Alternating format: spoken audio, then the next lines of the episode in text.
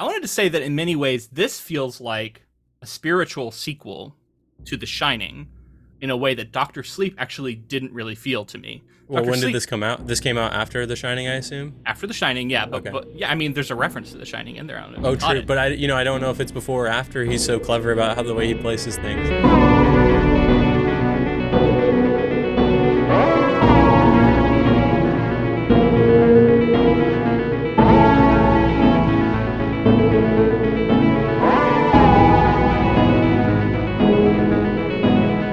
Welcome, friends, to episode 297 of the Ink to Film podcast, where we read the book and then see the movie. I'm writer Luke Elliott. And I'm filmmaker James Bailey. And this week we lock ourselves in a room with Stephen King's 1987 novel, Misery. Welcome, listeners, to Season 8 of Ink to Film.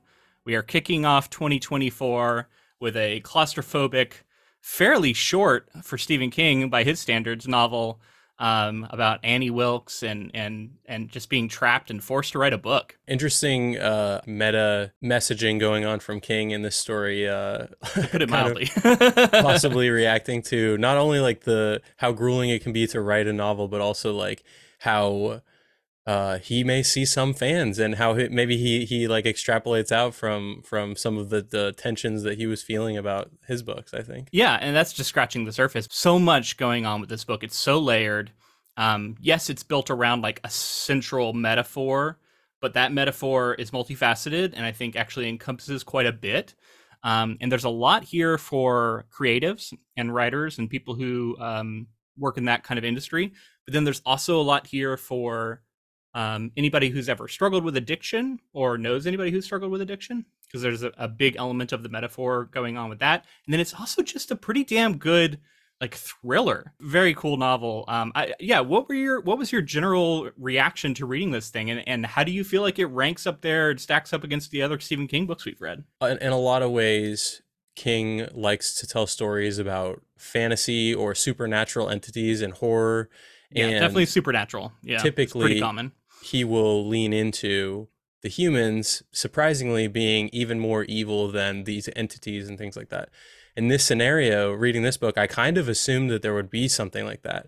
But I think this is kind of a purely human story as far as I could tell. Yeah. In terms of, I don't think it's a spoiler to say that. Yeah, in terms of what people are capable of and what happens when the system fails people in ways and like what that can mean for others in society. It's pretty wild stuff. So real quick, we've covered 12. This will be our 12th Stephen King thing we've covered.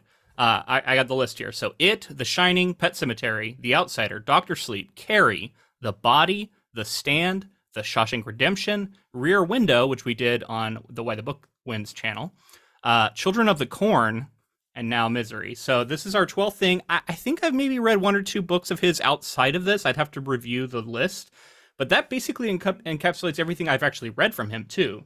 With all that considered, where do you think this comes in for you?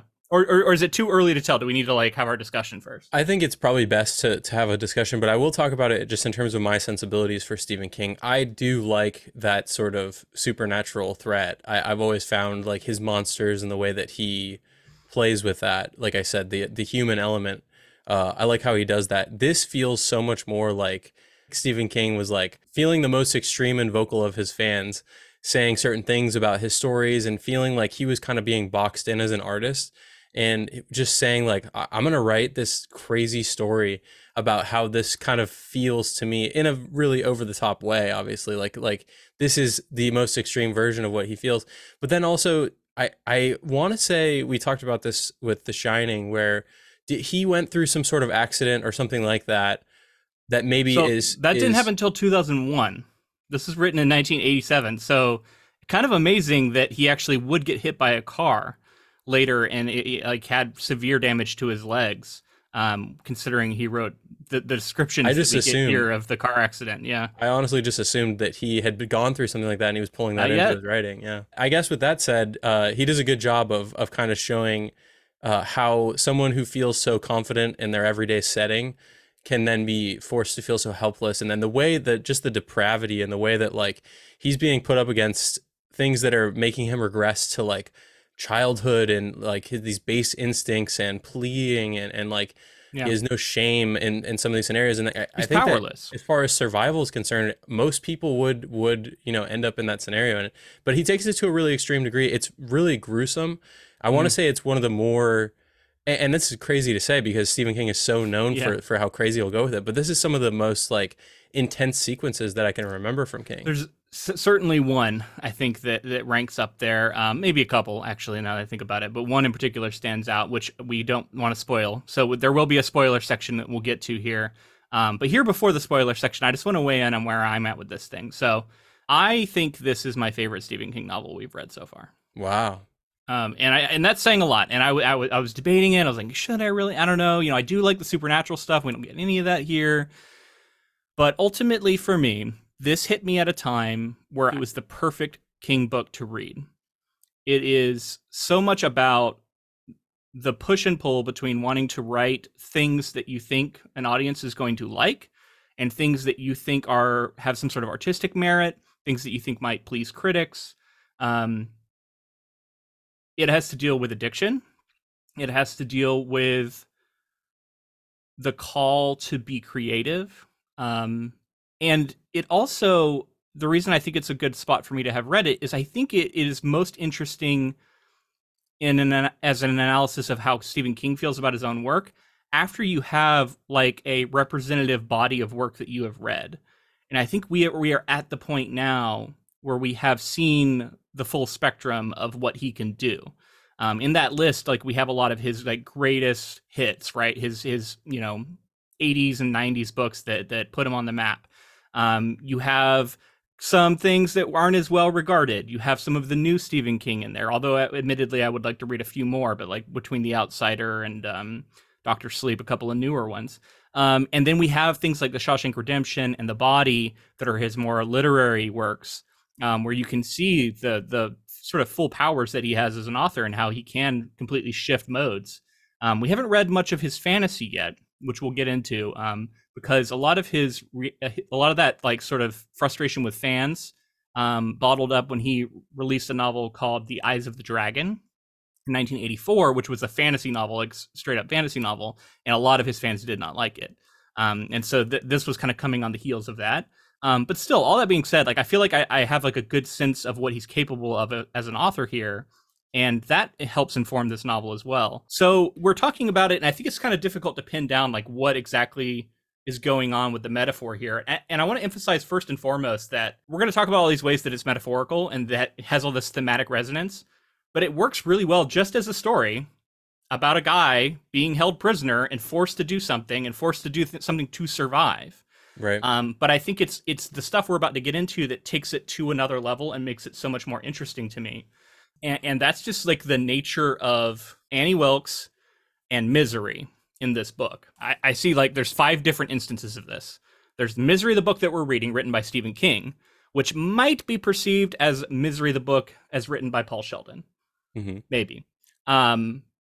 There's also a nested narrative where it's called Misery Returns that Paul Sheldon is forced to write.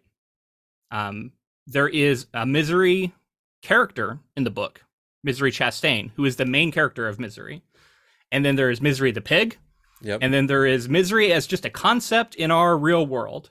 What he's going through, yeah. The misery that he's feeling. And so all 5 of those things are kind of at play here, and it's a little complicated to talk about it because you have to talk about which thing you're like, which one of those are you talking about? Because in parentheses. It gets murky when you start mentioning both of them at the same time when they kind of have different meanings. Yeah, it's funny to think about because we're going to have to almost like put subtitles or something to say like this Misery is what we're talking about because we're going to be going so rapid fire. But yeah, I want to definitely talk about like something you said. So this is your favorite, you think, currently Stephen King novel that you've read.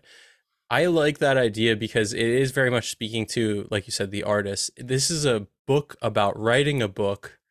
And it's also a book about writing a book under duress, like and being a writer and being a writer. It's also about being injured and being trapped in a bed. And like I went through that after my car accident. There's a lot of things that resonated with me in this book. Yeah. And the idea that you can be writing a book that you don't necessarily want to be and how artistically you can find a way for that. You know what I mean? Like if you're an author who's obligated to write a sequel or something like that, yeah. Like that you've already been paid for it.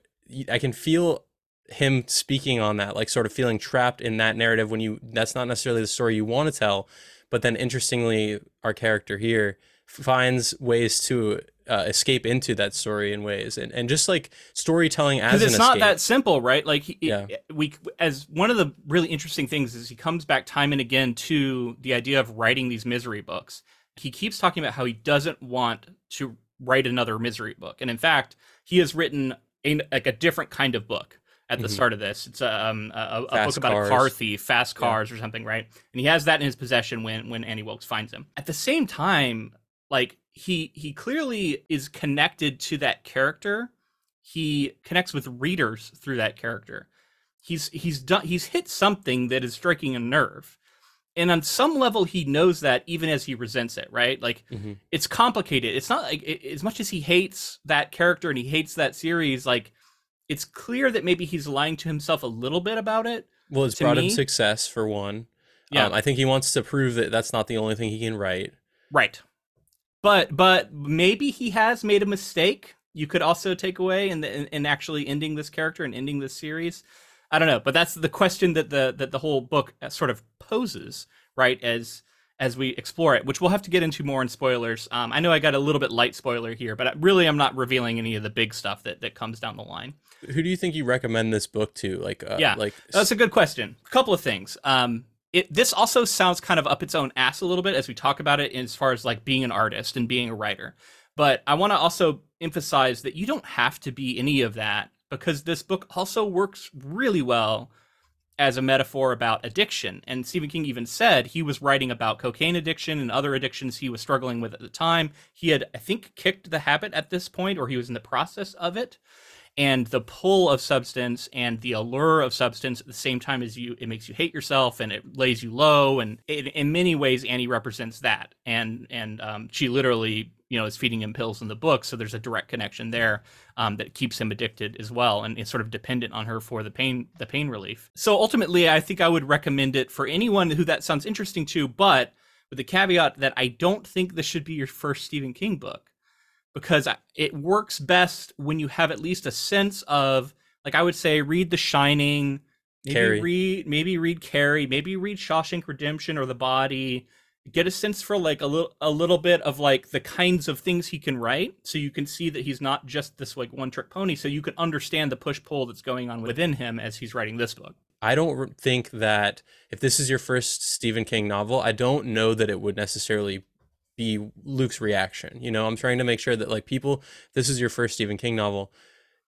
I think Luke is reacting to a body of work plus this as like a crowning moment and something that's really and very much personally, objectively like speaking to you. And personally speaking to me. Yeah. That's a big part of it. I think when we talk about fear and what frightens us, when we talk about horror a lot, and I think it's a highly personal thing, right? Like the things we personally find scary. And that's why you'll hear such mixed reviews of any scary movie. There will be somebody who talks about how it didn't scare them at all. You know what I mean? Like there's always that, right? And for me, like personal demons are always going to be the thing that are most frightening. And I see so many of my own personal demons in this book. It's kind of terrifying. Yeah. So in many ways, it was one of the most frightening books of his that I've read because it's so relatable to me, at least in lots of different ways. I also just love a Stephen King story where he's writing about a writer. Yeah, it's got all the hallmarks in some sense, even though it's not supernatural. It's got a writer writing about writing. Yeah. It's got a nested narrative. Like it's basically a self-insert writer character. I wanted to say that in many ways, this feels like a spiritual sequel to The Shining in a way that Dr. Sleep actually didn't really feel to me. Well, when did this come out? This came out after The Shining, I assume? After The Shining, yeah, but yeah, I mean, there's a reference to The Shining in there. I don't know if true, but I don't know if it's before or after. He's so clever about how the way he places things. Like, it was after. I think The Shining was like 78 or something. Like it was pretty early on, 82, something like that. Whereas this is 87, so it's at least a few years later. So it is out at this point as well. It was out. This was like after he had a bunch of hits in a row, and he had actually already started the Bachman. Sort of alias. So he was already exploring trying to write with a pseudonym and see what kind of success he could have writing sci-fi novels and other kinds of books, right? So this is definitely something Stephen King was like grappling with, of like wanting to be perceived as more than just a horror writer, because he was already getting labeled as this horror master, and all of his fans wanted more horror books, but he clearly wants to occasionally write other kinds of books. And whenever he would do that, fans got very upset. Yeah. One of my favorite things about this story, too, is that his fictional narrative that's taking place in the story is sort of like a period piece romance kind of thing. And then you slowly see in this version that he's writing where he's being kept captive. It's like it slowly gets like elements of Stephen King added into it and really fun. Yeah. Like horror. It starts Stephen getting King darker. I mean to say. Yeah, yeah. I just love that he was like maybe frustrated with being labeled as a horror writer. And then he wrote a horror story. I would call this a horror story with like a romance narrative also baked in as well in an interesting way. Yeah. Yeah. With a nested narrative piece. Yeah. Which by the way is super fascinating. So it's not a spoiler to say that he's forced to write this book. He's forced to write it on this typewriter. And as over time, the typewriter starts breaking and starts to having handwritten N's and T's and stuff being put in. N's, T's, and E's, I think, yeah. Yeah, so well, it progresses over time. I listened to the audiobook for a lot of this, but I also had the physical copy that I was reading on occasion. One of the things I loved about the physical copy is those sections are, you know, the regular font of the book changes to the Courier font of a typewriter, and then the N's and the T's have a little handwritten letter in there. Yeah. That's awesome. It's just a cool little touch. Like I love that stuff. And then even at the point where it turns completely handwritten, it then turns into like a script.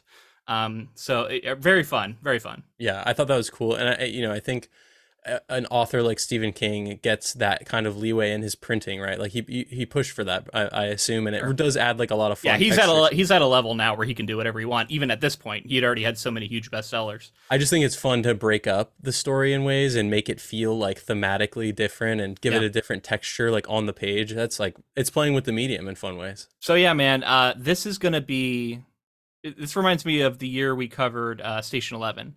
In the sense that I'm starting off the year with a book that is I think my favorite Stephen King book. I'm putting that caveat, I think, because I know recency bias is a thing, right? Like I just read it, so it's probably going to be affected by that a bit, but we'll see at the end of the year, because if it's my favorite book from one of my favorite authors, this might be my book of the year, and we just started out. Now, of course, we're going to read a bunch of great stuff this year, so I'm going to leave the door open. First episode of the year, Luke is ready to crown the champion. It might be. It's going to be interesting to return to this moment. I guess to say like where I'm at with it too, like I really thoroughly enjoyed it. I think it ranks highly in Stephen King's work. I don't know if it's my favorite, but we can dig more into that. That's fair. Yeah. Okay, so let's talk a little bit about the background of this book. So Misery won the very first Bram Stoker Award in 1987, and it was also nominated for the World Fantasy Award for Best Novel, which is interesting, World Fantasy, when this isn't a very fantastical book, but there you go. It would do well as far as sales. It would place fourth on the bestseller list, got positive reviews.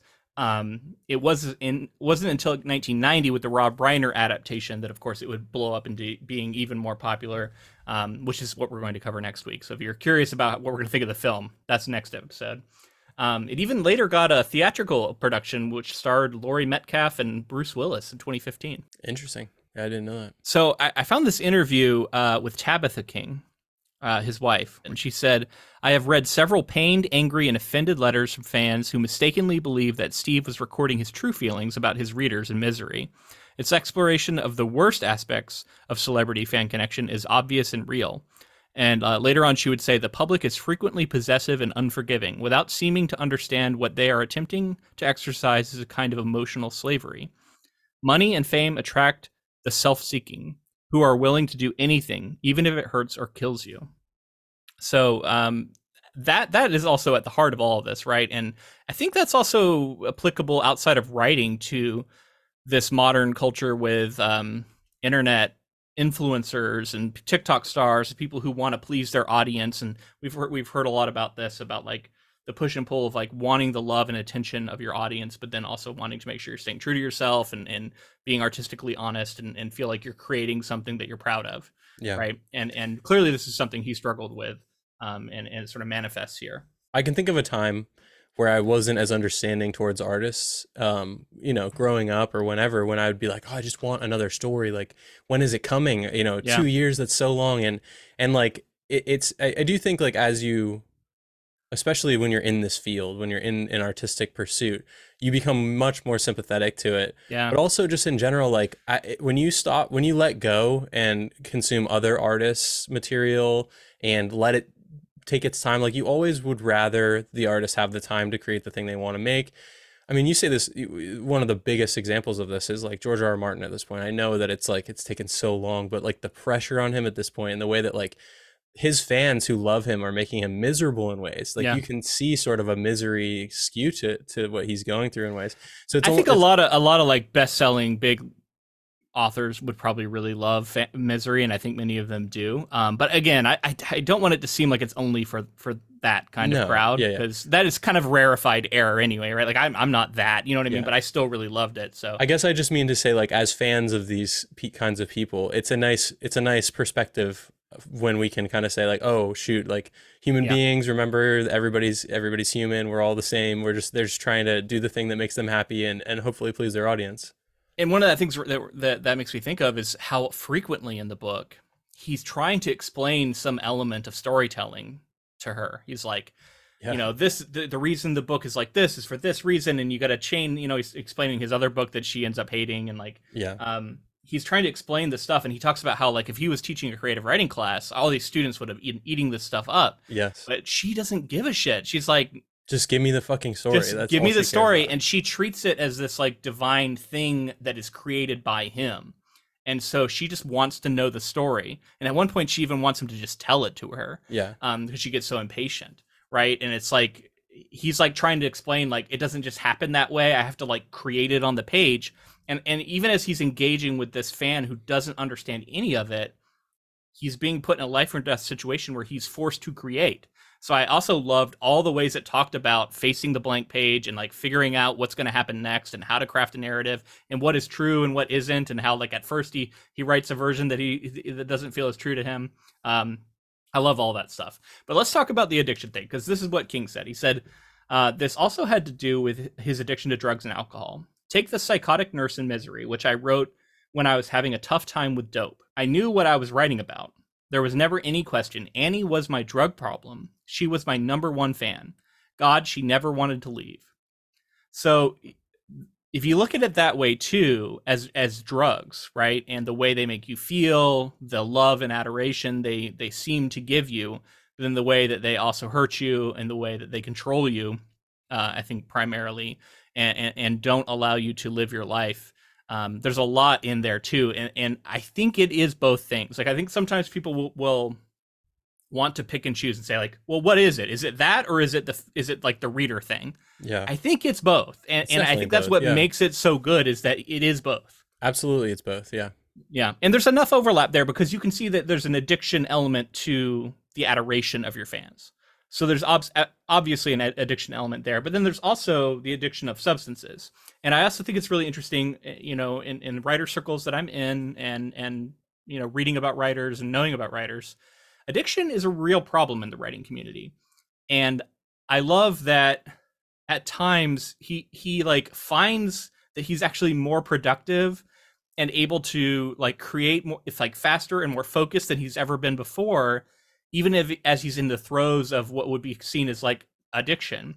And that's one of the enticing things about it that makes it so alluring for people and makes it a problem, is that sometimes substances can seem to give you clarity and seem to give you inspiration or seem to give you energy in order to get things done, and all of the above. So I love that it's a very complex take on it. It's not just like drugs bad. It's like, here's all the reasons why it's actually tempting to people and why people fall into it. Well, and I think it's always funny to bring up with thinking about Stephen King in the throes of his addiction, is like thinking about him at when he is clearly using, and like times that he like Maximum Overdrive is like the ultimate version of that. I feel like where it's Cujo, like maybe he feels I hear the story about Cujo, he can't remember writing. Yeah.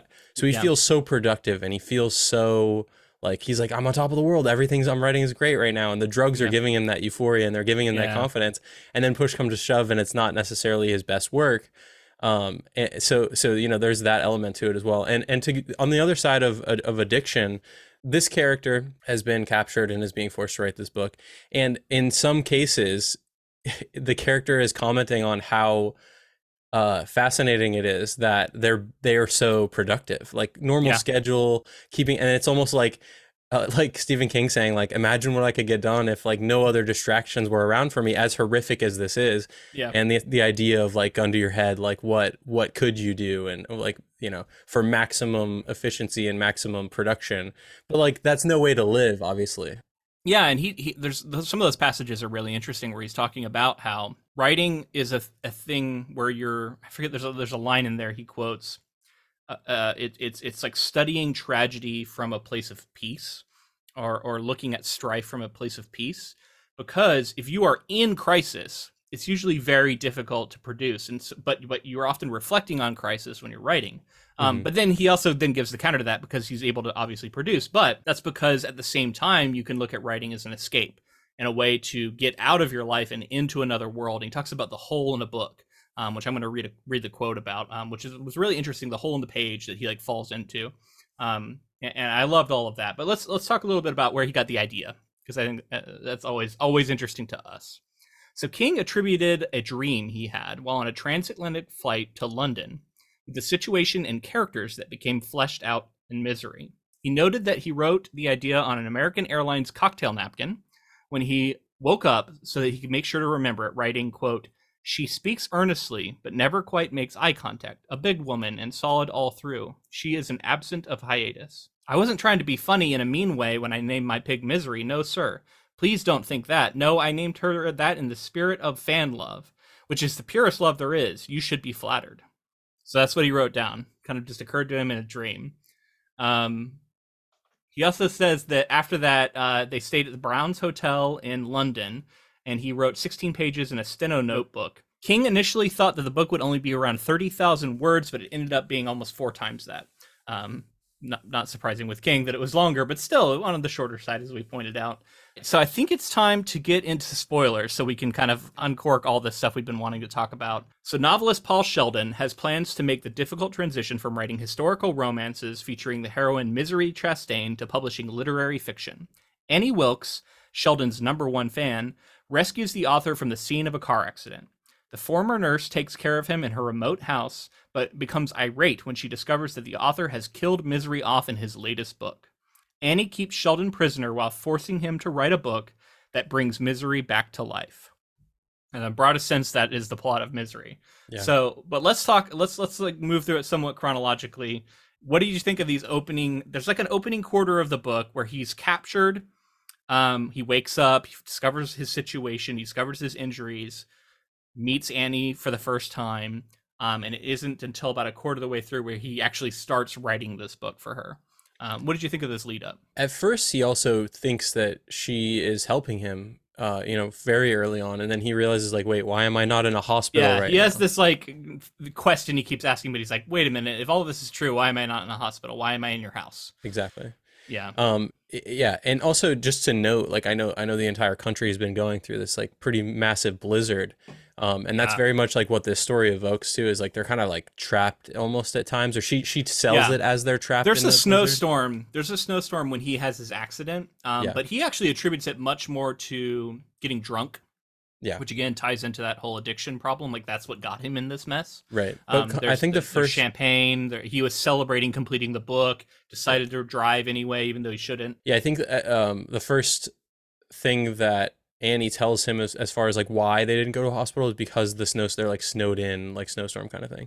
Yeah. And he can't even get out of bed at this point. So he kind of buys that. One of the main things I wanted to know early on too, is like, as he's starting to write this story, there's these really fascinating sections. And I thought, honestly, the whole book would progress and continue this way, where a word ends a section in the real world and then begins a section in his fictitious Misery Returns narrative. Yeah. And in the way that it ebbs and flows back and forth out of it, I was like, oh, this is so fun to see, like, how, what the word is that's going to transition us into it. And you can even, like, I mean, King is working on this like next level too. That's so fascinating because he's threading in things into the Misery Chastain novel, Misery Returns, that are clearly like the situation that Paul Sheldon is enduring coming out in the writing, right? Like you're seeing all these things that he's been thinking about and dealing with coming out in the novel he's writing. And so he's like, he's doing this like, you know, inception act of like going multiple levels down where it's like King up here, but then you get into Paul Sheldon, then you get into Paul Sheldon's book. And then, you know, I love that stuff. Yeah. And one of the things I waited to talk about till we were in spoilers too, is like, I mentioned this isn't supernatural, but our main antagonist, Annie here, has like a different side to her that appears at times that she almost doesn't seem to be in control of. And they, you know, it's chalked up to her mental. One of the things that makes her really scary. Yeah. It's chalked up to her mental illness and the things that she has going on. And he's starting to piece together, because she's mentioned like she was on the stand at times, and he's realizing like, oh, something went on. Like, you know, she's kind of not on the run, but clearly like she had been in trouble with the law in some way. There's a mystery element to this story. What is Annie's deal? What's her history? Because he's getting little bits and pieces of it. And he's trying to piece it together. How dangerous is this woman is an ongoing question that we end up finding out is extremely dangerous. Yeah. But early on, you don't know that necessarily. And I love the way he starts to hint at that with her explosive rage. Yeah. And he mentions like the way she has like this 1,000-yard stare almost like she kind of has like catatonia she goes into. Yeah. Yeah. Annie's gone, and it's totally like cold being that's there in the room with him. And I think one of the first times is with the rat, right? The rat trap or the mouse trap. And that's starting to see when she... That's one of the times where she's like violent while in one of those states. And I felt like the story was going to lean into like him getting Stockholm syndrome and being, at the beginning at least, I felt like maybe he was going to start like loving this person based on like how she was doting on him and treating him and all this other stuff. And then it turned into very quickly, he was like, oh shit, no, it's not that kind of story. It's more so she is like, what is she capable of if I don't listen to her? And it starts out with small things. Yeah. Like I don't know. I think she like hits him on the leg where he's been injured at first. And yeah, that's the first time she like, yeah, she punches him like in a particularly painful spot on the leg and causes all kinds of problems. And then she starts leaving him, in which he's forced to, you know, try and scramble for pain medication. She leaves him, and he's like no food, no water for like a couple days. And he figures out that she knows like just enough, like she's had this history as a nurse, so she knows enough to like keep him alive, but also like it's, you know, clearly a terrible caretaker with the whole like leaving him for days and stuff. So he keeps coming back to this Scheherazade fable. He keeps mentioning it and talking about it, how he's trying to be Scheherazade and she is like that and the situation's like that. So I think this is described in the book somewhat, but I wanted to like pin it down because I didn't have a good sense of what it was. Yeah. So this story of Scheherazade, it's a Middle Eastern story. It's about this Persian king who his first wife is unfaithful to him. And so I think he has her killed. And he decides he's going to bring in a new virgin every day that is going to be his wife for the day. And then at the end of the day or the next morning, he's going to have her beheaded so that she doesn't have a chance to betray him. So he's doing this. He's in the process of doing this. And the Scheherazade character comes in, and she hatches this plan with her younger sister. And at the end of the day, she has her younger sister ask Scheherazade to tell her a story. And so she's like, okay, I'll tell you a story. And she starts telling her younger sister a story, but she gets only halfway through. And while she's telling it, it's like a really good story. And the Sultan gets really interested in it. The monarch, the king, whatever he was. He gets really interested in it and wants to know the ending, but she won't finish it until the following day. So he decides to let her live. Following day, she finishes that story, but then begins another one. And so she starts stringing it along, right? And it ends up being a thing where like she ends up having multiple children with him, and he ends up falling in love with her, and I guess happily ever after. Yay! It's an old story, very weird.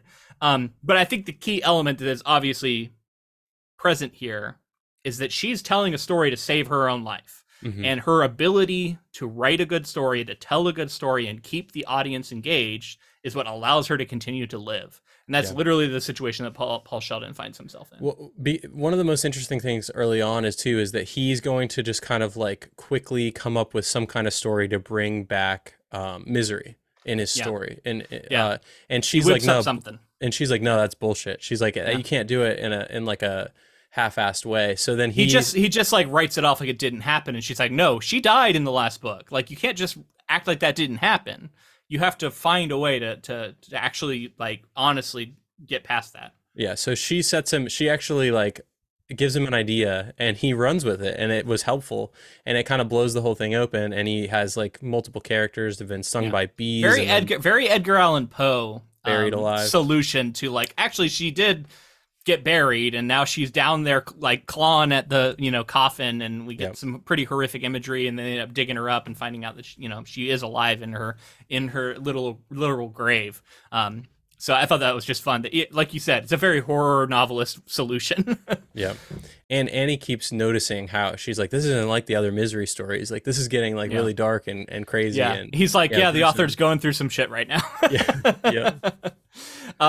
There was a quote I mentioned earlier that I wanted to read. It's about the whole, like, falling into the hole thing, which is something that, you know, I've written 2 books now. I'm currently querying the second one for an literary agent. And this resonated a lot with me.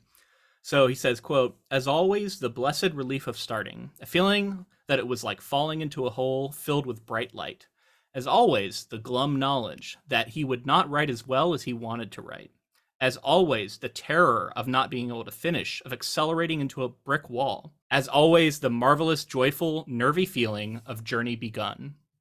I love that. And it's so true, because there's so much you have to just accept when you go to write a book about the thing I write is not going to be as good as I want it to be. It just won't be. Like, in your head, when you have this idea of the book you want to write, it is perfect in every way. And when you actually have to put words to paper, it will never be that. And so you have to let go of that perfection, right? And that can be really difficult. And then, I love that idea of, like, accelerating into a brick wall, because often, even if you have, like, somewhat of an idea of how it's going to end, you don't know if it's going to work.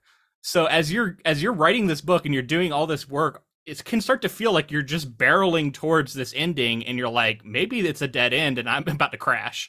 Yeah. And so there's an element to just trust there and just hope that you're not going to write that way. And it's a really bizarre process that I don't think, if you haven't written a book, it is kind of unlike anything else. Although I say that, it's probably also similar in lots of ways to other things, but it is also highly singular, I think. And this gives some really good insight into that.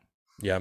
It seems to be one of the most isolating artistic pursuits you can have, right? Like, especially if you're writing a full-length novel, like, that's such an amount of effort thrown into one project that then you start showing people when it's completed. I feel like not many other things can you, I guess you can show sections and you know, parts, but you mentioned the hole, and I thought that a few ways that King used this to good effect was, one, there was a time when, after Annie had done something horrific, he sat down to try to write to escape, but then he mentioned, like, the hole was covered over, the hole was like filled in, and so then it couldn't do it at that point.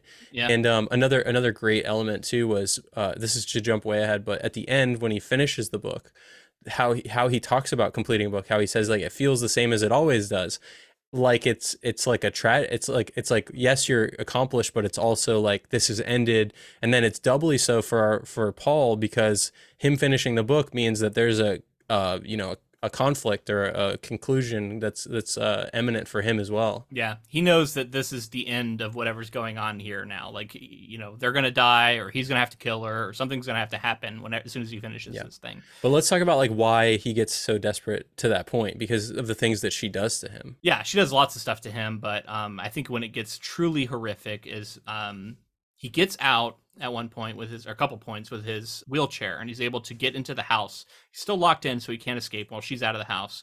And he starts finding out some of these answers we've talked about, how there's this mystery. And he starts finding out that from everything he can understand from reading this Memory Lane book, that scrapbook, she's a straight up serial killer and has been killing people since she was a child.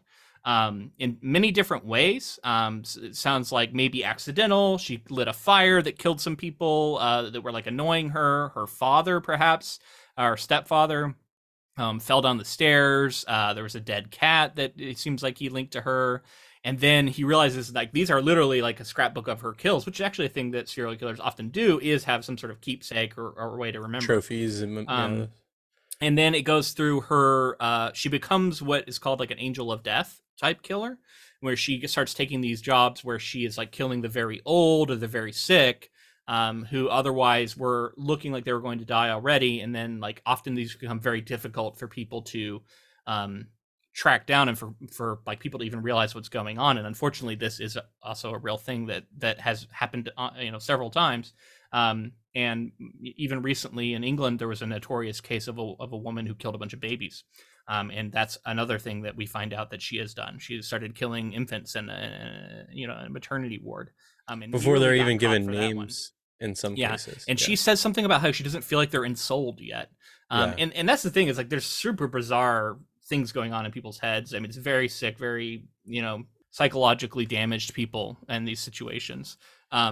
And he gets into a lot of that. But then she also like kills a guy with an axe later on, and in a very violent way, chopped him up, it seems like.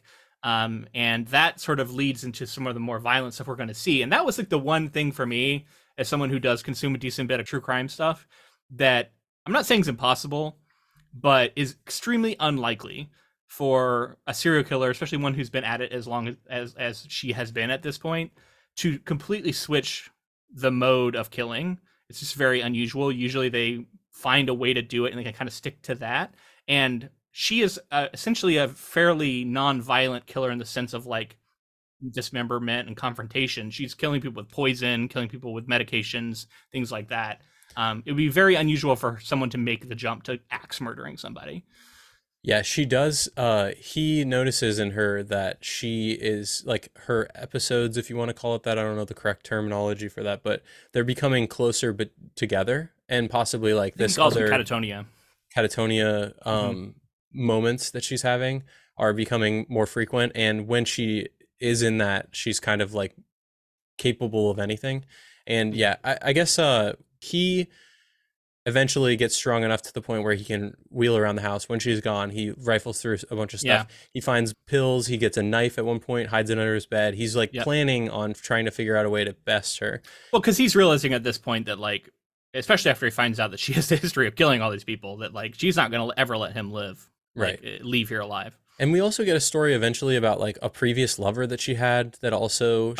was one of her victims. Yeah, it seems... Oh, no, wait, no. Did she divorce him and he was still alive? Maybe he was still alive. Something like that. Yeah. He wanted to get divorced because I think Paul realizes that he probably figured out like some of the stuff she's going through. That she was doing something, yeah. So this leads to eventually she sets this really kind of clever thing where she sets like threads on the hair, scrapbook, her own hair on the door, I think, and on the scrapbooks. Yeah, they're like taped to things and stuff so that she can see if they'd snap. If they've snapped, then and so she realizes that, and she realizes well before Paul has any like idea that she's been doing all this and knows. And that keeps coming back to how like I kept seeing him underestimate her. Yeah. And as he was. One of his superpowers is his ability to imagine things, and that's sort of demonstrated throughout. And it's also that generalist knowledge that authors often develop. Like he kind of knows a little bit about a lot of stuff, and that helps him a bit here too. Like he's done past research about how to pick locks, and so he's able to do stuff like that. And like he just has a lot of knowledge in different categories. But yeah, the one thing he does continue to do early, at least, is underestimate her and. It isn't until she continues to demonstrate how crafty she is and how kind of one step ahead of him she is that he starts, I think, to realize that he's been underestimating her.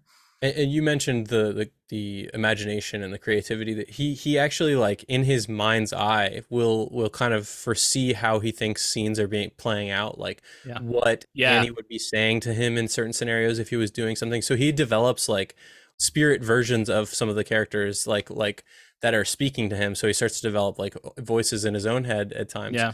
And so like, you know, even scenes with like police or her out in town and all this. Oh, I love the part where he's imagining sportcasters like announcing his desperate attempt to get pills. And awesome. Stephen King just like, he's so clever in finding little ways to make scenes interesting and unique. And like that was one of them that I was like, damn, that was clever. Yeah. That was a smart way to do that. So basically, eventually she thrusts on him the knowledge that she knows that he's been going around grabbing stuff. And she's also kind of wrong, because she mentions like she's noticed that threads are broken upstairs and in the cellar, and she sees that she thinks he's been getting everywhere, and he's like, I couldn't have gone to some of those places, there's like rats and there's other ways they could have just broke in over time. And so he realizes that even her little system is imperfect, but that plays right into her paranoia. She's like, oh, you could have thrown yourself off the wheelchair and climbed up there, like you could have done it. So she thinks he's doing even more than he's actually doing. And this builds to the scene that's pretty gruesome where she finds the knife and she gives him like a really massive dose of some kind of... She injects him with a pre-op shot. Yeah. Yeah. So he's like, what does that mean? Yeah. He can't move, basically. And she uses the knife to cut his foot off. No, she uses a rusty axe to cut his foot off. You're right. The knife was for something else. Yeah. Yeah. She found that. She almost got cut on it, which made her mad. But then, like, yeah, she brings in an axe and she like slathers it in something to like, you know, keep it clean. But then he notices like spots of rust on it, which is super disturbing. And then she takes an axe to his foot, chops it clean off. And by clean I mean it takes several hits. Really horrifying. And then takes a blowtorch to cauterize the wound. And one of the most, disgusting sequences I think I've ever read from Stephen King. And something else that really just zeroes in on how crazy this story can get is like the following morning, she's like tending to him as a nurse would, like acting as if nothing happened and it wasn't her fault. It was part of his injury from, you know. Well, she blames it all on him. No, she's like, it's all, you know, this is your fault. You caused it to happen. Like, I actually care about you, but if you're going to continue to misbehave, this is what happens, right? It's that kind of, you know, situation. She justifies everything she's doing as like, he caused this. He brought it onto himself. Earlier on, she throws like food against the wall or a drink against the wall. And look what you made me do. Look, what are you doing? You did this. And then eventually he like complains on the typewriter that like the tea isn't working anymore. And that's when she, I think, takes the knife and cuts his thumb off. Yeah. So right after this, we find out that she's chopped a thumb off. Maybe both thumbs. I wasn't clear on if he had both thumbs missing or if it was just one. And then she like brings him a cake with it is the center candle. And what I thought was like a Stephen King couldn't quite resist the opportunity to go truly horrific with his imagery here. That's very over the top, that part. But, you know, that's Stephen King for you. If he's not going supernatural, he's at least going to give us some of that stuff. And then we can talk about when the one cop does show up. And similarly, he tries to get the cop's attention, and then she's forced to kill the cop. She like stabs him with a cross a bunch of times. Yep. It's like a trooper, and then runs him over with a lawnmower. Over his head. Over his head. Yeah. So that's another very just horrific Stephen King moment of unbelievable violence. So you can imagine at this point, our main character Paul is so traumatized, and like he clearly is dealing with it. Even at this point, he gets to the point where he's so afraid of her that he won't even make a noise the next time the police come, which I actually thought was really true to life, because in these situations where people are held captive, often that's the reason why it takes so long. And it's not their fault, but like they become so terrified of their captors that they'll even go into public sometimes and won't say anything to people because they become so convinced of the ultimate power that this person holds over them that they just can't bring themselves to go against them. Well, like I say, even by the end, when things turn around for Paul and people come to save the day, which is again jumping ahead some, he still can't believe it. Like he's talking to them and he's like, "Don't underestimate her. Don't let anyone." At that point, he's convinced of her almost supernatural. Yeah, she calls her a goddess many times, and that's this whole metaphor about her being this idol, this stone idol, and sort of an unforgiving goddess. One thing I wanted to talk about was there's a section I noticed where he calls Annie Wilkes something interesting. So let me read this. Annie Wilkes was the perfect audience, a woman who loved stories without having the slightest interest in the mechanics of making them. She was the embodiment of that Victorian archetype, constant reader. And so a reason I found this fascinating is the Stephen King fandom refers to themselves as constant readers, his constant readers. Oh. And I was reading some forums about this. This isn't the first time that he used the phrase constant reader to describe his fans. I think it had been talked about at some point before that, as far as I could tell. I don't know when they started referring to themselves as that, and I don't know if there's any connection to this moment in Misery or not. But it would be pretty ironic if it wasn't, right? Like the fact that Annie is the concert reader, this like, pretty manipulative, the idealized force. Reader is, and it's, I don't know, maybe it is, or was originally intended to be sort of darkly humorous to call themselves that. Maybe that's probably what it is, honestly. But the idea of kind of likening yourself to Annie is not necessarily what I would do as a Stephen King fan. But hey, you know, I think we're all in it for the dark humor. You know, as Stephen King fans, it's all. You know, I can see the appeal of naming yourself that too. Definitely, we get it. But I just don't. I don't think many people at this point know or care about that connection. I think it's just what they call themselves now. Yeah, constant readers. And I also think it's interesting because Stephen King is saying that like she doesn't think about the process or dig deeper, and like, exactly, it's not complimentary. If you're saying that about yourself, is you're really saying that you consume art on a very like surface level, and you just want more of it, and you don't care about how it's made, and you don't care about the person behind it. That's the implication there. I did love the Shining reference we got. She talks about how there's a caretaker who burned it down years ago, went crazy up there, the Overlook, and again, that's where I was like, this is totally kind of a spiritual sequel, right? So much of that book is about struggling to write and the pressure to write while dealing with addiction and dealing with demons. Isolation. Right? Isolation. Yeah, that also reminds me. I read this quote that I thought applied here. I do two different kinds of books. I think the books like The Stand, Desperation, and the Dark Tower series as books that go out. Then there are books like Pet Sematary, Misery, The Shining, and Dolores Claiborne that go in. Fans usually either like the outies or they like the innies, but they don't like both. I don't know how true that is, because I think a lot of fans do like both, but like it was interesting that he said that. But I hadn't thought about that, about how he does have books that are very isolation heavy and very focused on the psyche and inner struggles, and then he does have books that are more venturesome and like The Stand, where you go all kinds of locations. Yeah.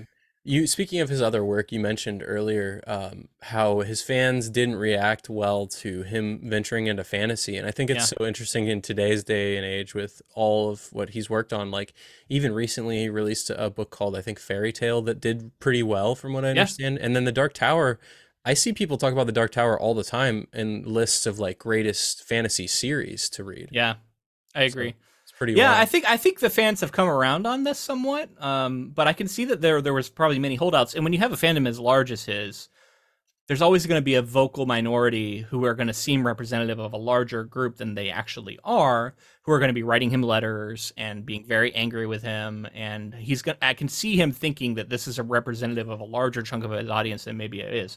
Also, I think attitudes about this kind of stuff have changed a little bit over time, or I want to think that, where people are a little bit more open to their storytellers trying different kinds of things.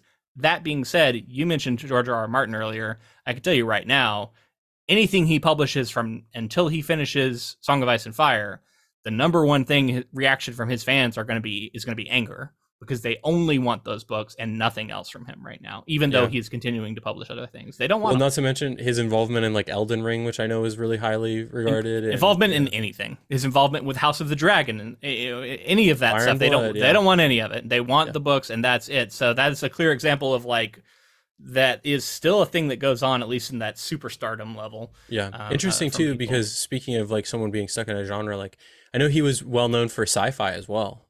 George R. R. Martin. So for him, he was. Yeah. I mean, I don't think that's a big part of his brand anymore. But before Song of Ice and Fire, So another quote I wanted to read here, a nature of writing thing that I really liked. He says, "Writers remember everything, especially the hurts. Strip a writer to the buff, point to the scars, and he'll tell you a story of each small one.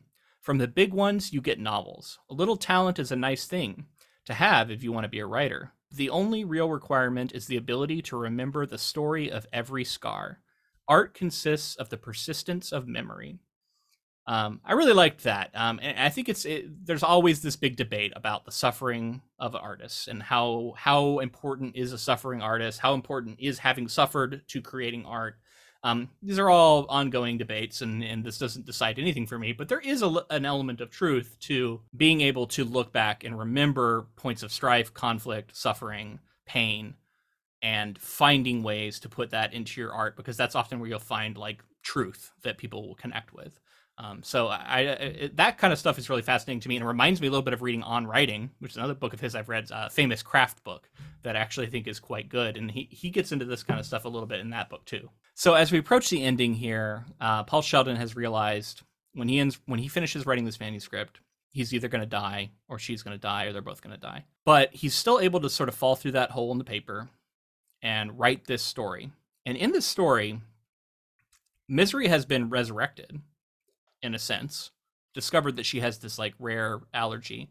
And they do go on this journey to Africa, in which they're dealing with all these different goddesses and these priestesses. And he finds out that there's like all these many different kinds of gods. And that narrative, I will admit, I wasn't following as closely as like the overarching narrative, but there is like something interesting going on there too, because if we want to look at it metaphorically, as I've talked about with Misery, like how does this all tie into addiction? What's the message here? And that's something that I want to sort of have in our minds as we talk about the ending here, and like what we think the message is of this book, right? So at the end, what actually happens is he completes the novel for her, but then he's like, I'm going to actually cause her pain, and the way that I can do that is by burning this book in front of her, because it's the one thing she cares about. It's the one thing she wants before she dies and before she probably kills them both. And so he's able to steal this lighter fluid, a match, calls her up and burns the manuscript in front of her. She jumps on it. He hits her over the back with the typewriter, something he's been thinking about doing. And then falls on top of her when she's like on the ground, has the burning manuscript, and he starts shoving it in her mouth. Yeah, literally at one point, shoving it down her throat. You know, so imagine Stephen King writing about shoving it down an audience member's throat. That's the one thing is this is full 80s King, so there's a lot of like holy shit descriptions where it's like maybe a bit borderline or even over the line. And I just mean to say like there's sometimes that I feel like King is so fed up that he wants to shove a story down someone's throat. Like you know, it's kind of angering. He literally says, "Suck my book" to her. So that is a phrase that comes out. Yeah. But yes, he starts shoving it down her throat, choking her with it. She's on fire and burning. She's like she can't talk. And then she like goes still, and he like tries to crawl away. And then she starts doing this zombie thing where she's still alive. She starts coming after him. He has to try and escape from her. He closes a door on her. She hits her head on a table or mantelpiece, I think, at one point. But that doesn't seem to kill her, right? And then she's like trying to come after him. At one point, he sees her fingers underneath the doorway in a very like horror moment. He's like hits the fingers and gets them to go away. And then finally the cops come, who had been here earlier and were sniffing around. And he tells them, that's when he's like, you know, be careful when you go in there. He's like convinced she's still going to be in there and she's going to kill him. But then they go in and they're like, she's not in here. And that's what makes him scream. And that was like the end of the whole section at the house, is he just like screams in horror at the fact that she's not in there. And we come to find out the reason she's not in there is she actually went out to her barn and was getting a chainsaw. And then that's where they found her dead. I think, because we get a couple different versions of the ending here. We get a version where she actually is still alive and like in his like unit waiting for him, and she chops his head off and murders him, and she's been like waiting for him. Or we get a version where she's like still out there, but then we finally get the reveal of like, no, she actually did die, and it seems the mantelpiece hit was what killed her, but I guess it didn't kill her yet, and it waited a little bit, and that's why she was able to get out there. Pretty crazy that she was able to do all of that. Very Michael Myers, right? Like you know, can't take him down, can't take her down. But it also creates her as this like almost supernatural entity, right? And almost like she can't be killed, and like she is kind of still out there haunting him. Exactly. And a threat to him. And I like that because it ties into the metaphor of addiction and the relationship with the fans, right? And how she's still lurking. She's still there. She's still calling to him. Now, all that being said, one of the really interesting details here at the end is he didn't actually burn the book. He hid it, and he burned a fake. And I thought, okay, this blows open some of the like thematic elements a little bit for me too. Not in a bad way, but an interesting way, because that's kind of a, like, if he was being truthful and doing the thing as intended and as, like, if he was truly burning the things she cared about, and that was the act of defiance, the destruction of it, that would be one thing. But instead, he fakes that he does it, and then he turns around and sells that book and makes millions off of it. Yeah, because it's his most popular book he's ever written, with the only book that might exceed it said to be if he were to actually tell the tale of what happened with Misery or what happened with Annie Wilkes, which you could maybe read the book we're reading as that, right? Like he also mentions that if he did write that book, that he would probably embellish it and fictionalize it in some ways too. And I love that, because if that's this book, then you can see there's elements of that where like he takes certain things and like kind of like, you know, like he has that scene where she's waiting in his you know, condo and chops his head off, and like there's all these elements where it's like that didn't happen, and he's kind of playing fast and loose with it. And I don't know, I love all of that. And then it also gets back to the nature of suffering, right? How he's harnessing the suffering to go on to create more art and make millions off of it, even though he went through this horrific series of events. I also thought of it as like a reclaiming of your own work kind of thing. Like he put all the blood, sweat, and tears into that, even under duress, even though she wanted him to do it. He still told the story he wanted to, which was different than what she was expecting. She kept talking about how it was dark. And then at the end of it, he's like, you're not going to take my effort from me. You're not going to take all the suffering and everything I went through. And I thought about this a lot too, near the end, where it's like, you could read this as just like the journey of a writer creating a novel, and how it can feel like you're sacrificing so much, and how it can feel like you go through this grueling process and you feel like you're losing a part of you in ways, and like all of this suffering builds up and you're so in your own head about it. And how it almost, you can see like on the other side of it being like, that's the battle some of the authors have to go through to pull that out of themselves, and in a really dramatic way, obviously, but in a way that I found to be kind of interesting to think about. So when I kept talking about that thematic resonance and here at the end, the fact that he didn't burn the book and that he goes on to sell it, like you said, could be seen as kind of a reclaiming of it. But let's look at like the metaphor, right? The metaphor is that if Annie is addiction and the substance itself, the love and adoration of fans, and the process of writing this book is a torturous one, he's doing it against his will, and then his act of defiance is to destroy it. He then, it's revealed, didn't destroy it and goes on to sell it after he's had this act of defiance, which undercuts the act a little bit, right, in this metaphor. And as a metaphor for substance addiction, he's then profiting off of the thing he made while addicted. And like we talked about, it in some ways improved his output and improved his ability to focus. And he wouldn't have written this book in the way that he did if he wasn't forced to do it by Annie Wilkes. So he's then profiting off of the ill-gotten gains, right? Like the stuff that he didn't want to do, he's done, and he's profiting off of it. And he's sort of sacrificing that artistic part of himself. So as much as this is a redemptive story or positive story about someone overcoming, right? You can view this as a process of overcoming addiction. That gets muddied for me with the way things play out, because in some ways he still feels like he's a slave to that part of himself and a slave to that drive and like the desire to have more Misery books. And, the only thing that I think brings it back a little bit is that at the end, the very last thing we see is he's coming up with an idea for like a literary sounding novel about a boy finding a skunk and like taking it in a shopping cart, and he's able to write that at the end, and he finds that he is able to get into that. So that's maybe him going back to that side of himself, but it shows to me that this is an ongoing thing. It's not done. It's not settled. And I like that, because, of course, in Stephen King's life, this isn't settled. This is something that's going to continue to he's going to continue to struggle with. And maybe he does earn a victory at some point, but like he doesn't say he's never going to write another Misery book. I noted at the end there. I think the door is open, and you could imagine that after the success of this last one, people are going to want more Misery books, and maybe Paul Sheldon's going to write them, which then kind of feels like he failed, right? Yeah. You could see it that way. The interesting thing too to note is like he after this traumatic experience, he can't write anymore. He talks about how he wanted to pick up writing again. He wanted to start writing something else. And it wasn't until he found like a new spark. So that does feel like a new beginning in ways. And it does feel like kind of a positive way to leave it. But he clearly in a scene right before he starts writing, he sees Annie pop up, and he has to like use possibly some therapy techniques that he's learned to like sort of blink, like he shuts his eyes and opens again, and she's no longer in his doorway in his condo, kind of thing. So like you said, maybe some lingering effects for sure, and something that's always going to be there, but possibly like a, I don't know, an arc that's been like somewhat completed as far as this is concerned. I think so, because ultimately I say all of that because those were all questions I had.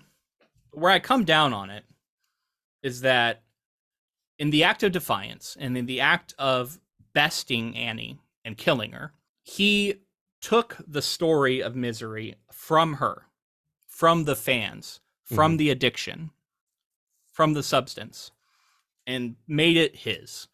And yes, maybe it's going to be forever tied to that and to that struggle he went through that addiction he went to, but he like took it for himself and said, this is mine to do with as I please. Yeah. And I think that's why ultimately it's still a positive ending for me.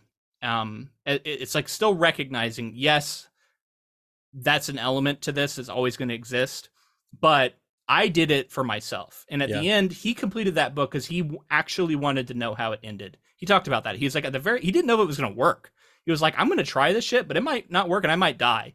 I still want to finish this book. Yeah, because he was attached to it, and that to me gets to the whole thing about popular fiction versus literary fiction, high art, critical praise, fan appreciation.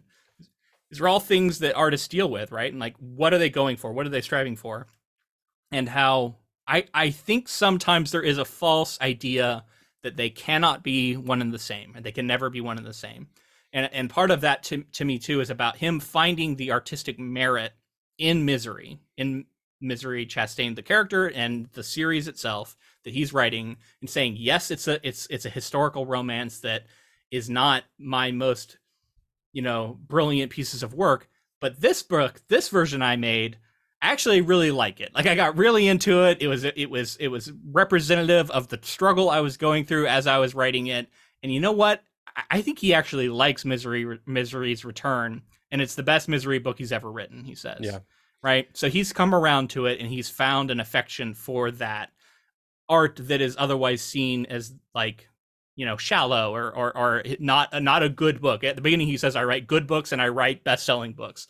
I write two different kinds of books, and those are the two different kinds, right? As if they are mutually exclusive. Yeah, and I do know, like, I agree with you. Obviously, the idea of him, like, reclaiming Misery and sort of seeing it for what it is and taking it back for himself. But I also note he doesn't say at the end he's possibly going to work on another Misery story. He seems like he's going to write something that is for himself. That's key. He's saying, I'm writing. He's not only, if he was going to only write Misery books, it would also be kind of a failure. He's leaving that door open. He's going to write other things. And he's writing something that sounds ridiculous on the surface. He's writing about like a boy. It sounds like a literary premise to me. Skunk. I don't know. A boy finds a skunk and he's pushing it through a city in a cart. And I'm like, that sounds wild, but you know what? At the end of the day, it's what the artist wants to write. And I think that's kind of where he's coming back around to. And he's saying to whether in a meta And I think comment, the key thing is it's not going to appeal to the fans of Misery, the Misery books, right? Like he knows that. Yeah. And at the end of the day, he's kind of saying in a meta commentary is like, I'm going to write what I want to write. Come along for the ride or don't. Yeah. And there's an element of that to every author. And I think there should be to create something emotionally honest that people are going to connect with. But then there's also always going to be that element of chasing and wanting to have readers, like he needs a reader, and like we all need readers and we all need audience. So it's a push and pull always, right? Like it's never going to go all one way or another, and you need to find a happy medium. And then the whole, I feel like we've underserved the whole addiction metaphor a little bit in this discussion. We focused more on the artistic side, but there's a whole discussion there about the nature of addiction and the allure of it, and getting it out of your life, but then also maintaining a healthy respect for it so that you don't fall back into destructive patterns. Things like that, I think is all valid here to look at too. But yeah, we're running out of time here, so I think this is where we're going to have to leave it. What a fun book to start off our season with. Again, I think this is going to be in contention at the end of the year, if not number one for me. I really like this thing. Yeah, I mean, first project we ever did for the podcast, like almost 7 years ago, was a Stephen King project. So it always feels like kind of familiar territory getting to go to King. And so starting a season off with King, really been enjoying it. And I'm excited to get to the Rob Reiner adaptation and see how that holds up. Me too, man. I'm really interested to see this movie because I should have put this out at the beginning. This was not a book I'd ever read. I think I've seen this movie, but maybe just parts of it. It's one of those movies where I'm like, I don't know if I ever watched the whole thing. I knew the rough plot of it. I'm going to be so fascinated to see how this stuff makes the transition to the screen, what gets omitted, what gets introduced. There was a lot of mystery elements that I thought were going to be picked up. Like, I thought there was going to be reveals about Annie being the cause of the accident and like all this stuff. And then we didn't end up going there at all in the book. I wonder if we'll go there in the movie because I don't know. I think that would be tempting to a screenwriter. So I'm really curious to see that next week. But I also wanted to talk about how we are sort of rapidly approaching episode 300. And we have some plans. And right before episode 300, we even have a special episode we're going to be doing. We are planning to have the author Paul Tremblay, which if you're a fan of Stephen King is a name you should know. And we are going to have him on to talk about his adaptation, Knock at the Cabin, and how it relates to Cabin at the End of the World, his novel that it was based on. So that's going to be a kind of a unique episode for us. We've never had the creator on to talk about their work specifically. So I'm excited for that. So make sure to pay attention to that. And then right afterwards, we're going to get into a special like Hall of Fame induction thing we're going to do for our 300th, which we'll talk about more as we get closer to it, I think. I'm excited for all of those things. I mean, it's big things so far in 2024, and yeah. I'm excited for everybody to come along for the ride. Be sure to connect with us on social media. We're on Facebook, Twitter, Instagram, all of those at Ink to Film. We're also on YouTube. Make sure to subscribe and click the bell. Do all the things that they tell you to do on those platforms. And leave a comment. Let us know what you thought of our takes on Misery and how that conflicts with what you thought or if you agreed with us. Also, if you would like to support this podcast, we have a Patreon, patreon.com/inktofilm. Speaking of the whole thing where we're talking about the upcoming episode of Hall of Fame inductions, we do our initial narrowing in our upcoming bonus episode that's going to be releasing very shortly after this one, where we're going to talk about why we chose the things we chose, why we narrowed it down to the ones we did, and how we're going to approach selecting three titles to be our first ever class for the Hall of Fame induction. Anyway, all of that is going to be on a bonus episode exclusive to patrons. So if you're curious about that, go to patreon.com/inktofilm, and we have all kinds of other bonus content on there as well. And please leave us a rating and review on whatever platform you're on. I know it helps spread the word. So if you're on Apple Podcasts, if you're on Spotify, anywhere you're at, if you can leave a comment or a review, please do. And spread the word. Tell your friends. And thank you to Ross Bugden for the use of our intro and outro music. All right, that's going to be it for episode 1 of season 8. Hopefully you stick with us. It's going to be an interesting season. Excited to get to a lot of things. Until next time, keep adapting.